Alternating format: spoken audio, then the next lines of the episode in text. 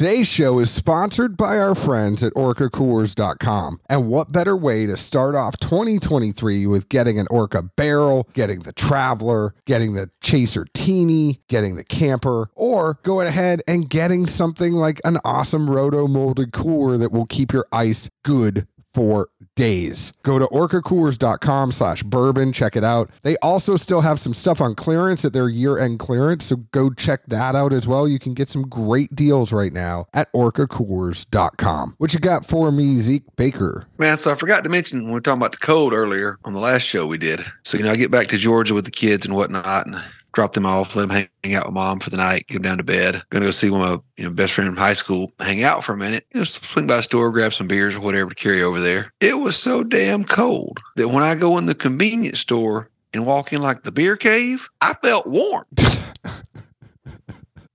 That's a lot to unpack. I mean, I swear, I walked in, I was like, I swear to God, it feels warmer in this beer cave than it did in the air outside the damn store. Like, man, I just know I don't want whatever that front or storm or I don't know if they can call it a vortex anymore, but just don't send us one of those again for another 10 or 20 years, please. Please, no. It was a bomb cyclone.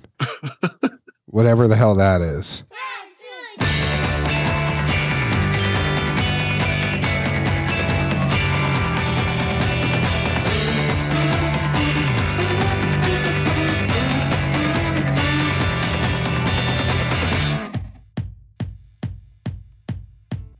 Hello, hello, everyone. My name is John Edwards. With me, as always, is Zeke Baker, and together we make the Dad's Drinking Bourbon wherever you are, whatever time it is. Thank you for making us part of your day. How are you, my friend? I'm warmer and I feel a whole lot better. I think most all the uh, all the ice up here is melted. You know, conditions are a lot better and uh, hopefully trending toward a more enjoyable new year, unless you had a flight booked on Southwest. But anyway, Zeke, today we are drinking the Nelson Brothers 15 year rye whiskey. Was available at the distillery. I don't know if there's any supplies that have lasted because it came out on November 26th. They say with this vigorous 15 year old rye whiskey, the Nelson brothers have taken a giant leap forward without sacrificing their connection to the past. Eight perfectly aged barrels, handpicked for the crisp, savory zing that distinguishes a truly superlative rye, were commingled to create this unique limited release, the first rye to bear the Nelson family name since 1909. It's 108.4 proof and $299.99. Ooh, two nine nine. 299. Ooh, boy. One of them you gotta tell the kids, sorry, you ain't getting that uh motorized vehicle toy no more.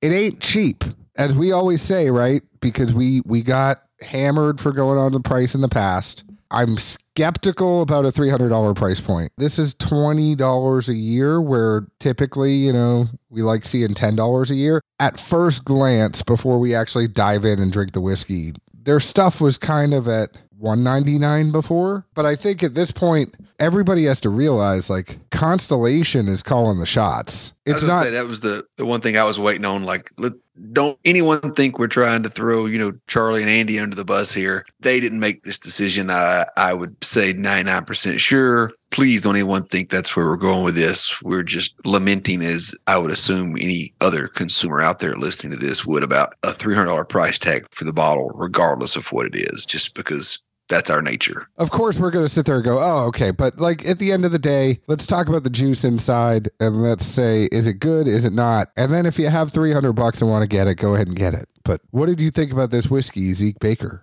right on the intake, there's definitely a big cinnamon rush to it. It's followed by um, musty oak, and I, I think that kind of uh, dichotomy of flavor definitely carries through front to back. It, it it holds with what it has. It's got a good viscosity, and, and it carries itself, you know, like say all the way through there on the pro on the palate. Some secondary flavors I'd probably throw into me were, uh, you know, honeysuckle, some type of a citrus rind. At points, you could probably say it was slightly earthy or medicinal. But again, it's a 15 year aged product. And I, I think the, the biggest takeaway for me was simply as inundated as the market's been for years now with, you know, Indiana 95.5 rye. Maybe at 15 years, this was technically, you know, LDI of MGP. Who knows? You're splitting hairs. But this was not the typical 95.5 profile. I, I would certainly give it that.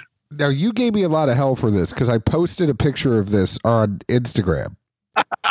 Shit. You knew I was going to bring this up. In fairness to myself, I'm going to give you your rant, but I gave my true notes and my true thoughts, whether or not it threw me under the bus or not. I appreciate that because I said this does not drink like a typical 95.5 rye. Now, we don't know what eight barrels were blended together to make this, but I was like, there's the hints, right? Like, and I think you didn't really mention that part of it, but there's the hints of that typical 95.5 profile. But I would almost say those hints are like under the surface to the cinnamon and oak that are kind of like the first thing that hit you. And then you kind of get like these secondary and tertiary notes. And that's where I kind of put in that like pine and wintergreen from the 95.5. I thought it was very complementary to the cinnamon and the oak that you really get in the spice. But I also feel like there wasn't, you know, 15 year rye, there wasn't a huge burn on this either, you know, for being 108.4 proof. And I feel like it's very mellow. I'm not going to use the word smooth, but I think it's a mellow rye because you still get that spice. Like when I get rye spice, I can't sit there and go, wow, that's a smooth rye. Never have ever thought a rye was smooth, but I thought, you know, it's a testament to what the team did that I think this is a very, very well done rye. And I know that you were harping on me for that before, but I'm glad you agree. Hey, eh, you know, sometimes you bite the bear, sometimes the bear bites you. I, I am not afraid to eat a little crow or take one on the chin here and there. But I will say, especially trying to put in perspective in that it's a 15 year aged product, something we've you know certainly talked about a lot more over the past year as it pertains to you know Indiana MGP juice is the quality of the barrels coming out of there. 15 years ago, them were different barrels. I mean, I haven't seen them. I ain't looked at them. I, I don't know anything about them, but in my mind, I'd bet the farm on it. Well, and we talk about that MGP, which was really an LDI run that everybody talks about, is September to November of 2006. You know, if you think about the 15 year rye, it's pretty damn close to the same time. You know, it's a year later. But everybody was talking about that run. And like MGP got this huge reputation based off of that run we haven't explored and there's so many variables in whiskey that it's hard to like go sit there and explore like was it the barrel? Was it this other stuff? Like what did it? And you know i also think like the variety it's we talked about it with nulu we've talked about it with nbc you know it's that variety. Even like when you go do a pick at nbc now it's like all right did you use a kelvin barrel? Is that a Speyside like you're starting to now break down in your barrel pick what cooperage is associated, not even just like where the distillate's from, but where's the cooperage as well. And that plays a part into the barrel that you eventually select. Well, and also, I mean, what was the the show we did recently where they had the the West Virginia cooperage that you know had the infrared aging method as opposed to you know natural time and air drying? I, we both agreed. Best I remember, like for young juice in a, barrel that didn't spend as much time as a lot of places need to get their barrels where they want them. It did a pretty damn good job, I thought. Right? Yeah, that was Bardstown with Great American Barrel Company, and that's the thing that Greg Snyder from Chicken Cock, you know, he's involved with Great American Barrel Company as well because he used to run the Brown Forman Cooperage. So they're actually really doing a lot of great stuff out there at Great American Barrel Company, and that infrared technology, the cherry oak they used, that was one of our favorite Bardstown releases. Like it was really good. Obviously, this is an end of the year, first of the year episode, depending on when uh, that Slack producer we have gets it out. But I feel like that's maybe the the curve for 2023 is what do we see these cooperages doing and what methods do they find that get the wood where it needs to be or or helps bring back those essences and, and flavors and profiles that we find in these older whiskeys and products or, or our juice that was in these older barrels i guess i should say Totally agree. No, I'm really going to be looking to that because I think there's a blending aspect to it, but it's also like I wonder if blending is going to get to the point where you start blending cooperage barrels too. Like if you blend a Speyside with a Kelvin and an Independent Stave and a Great American Barrel Company, like what's that going to do when you put them all together?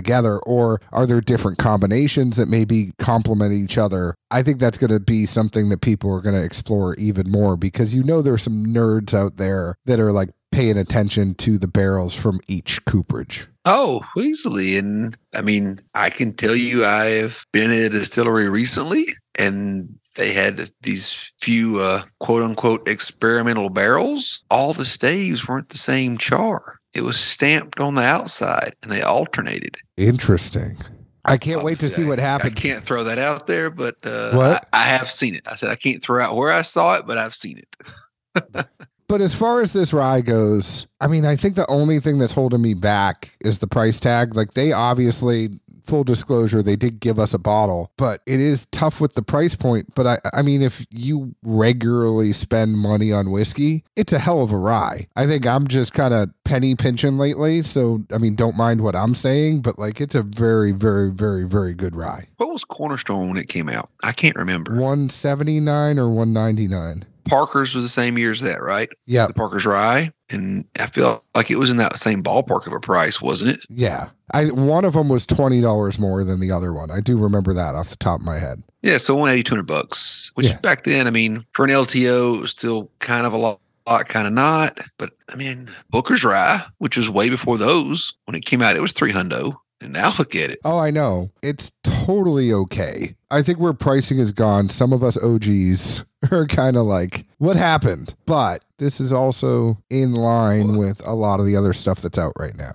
I don't even think I'm arguing for anyone to go drop 300 bucks on a bottle just because flat out, regardless of what it is, that's a ton of money and I wouldn't do it. Perspective wise, 15 year rye, when's the last time one came out? You know, when, when NBC had nine year ryes a year ago, or maybe even longer than that. It was like now. 130, right? Well, they were the only ones that had nine year stocks. Yeah. That was it. And so for someone to have had, or I guess been sitting on something and wait to 15 years, like, I mean, there's not any market competition in that, you know, apples to apples space and not going to be. Who knows if anybody drops a 15 year rye again or MGP rye anytime soon. You have a point, but it's good, right? Like, go try this if you can. If you have the means and 300 is not a big deal to you, go ahead and buy it. Like, it's a good whiskey.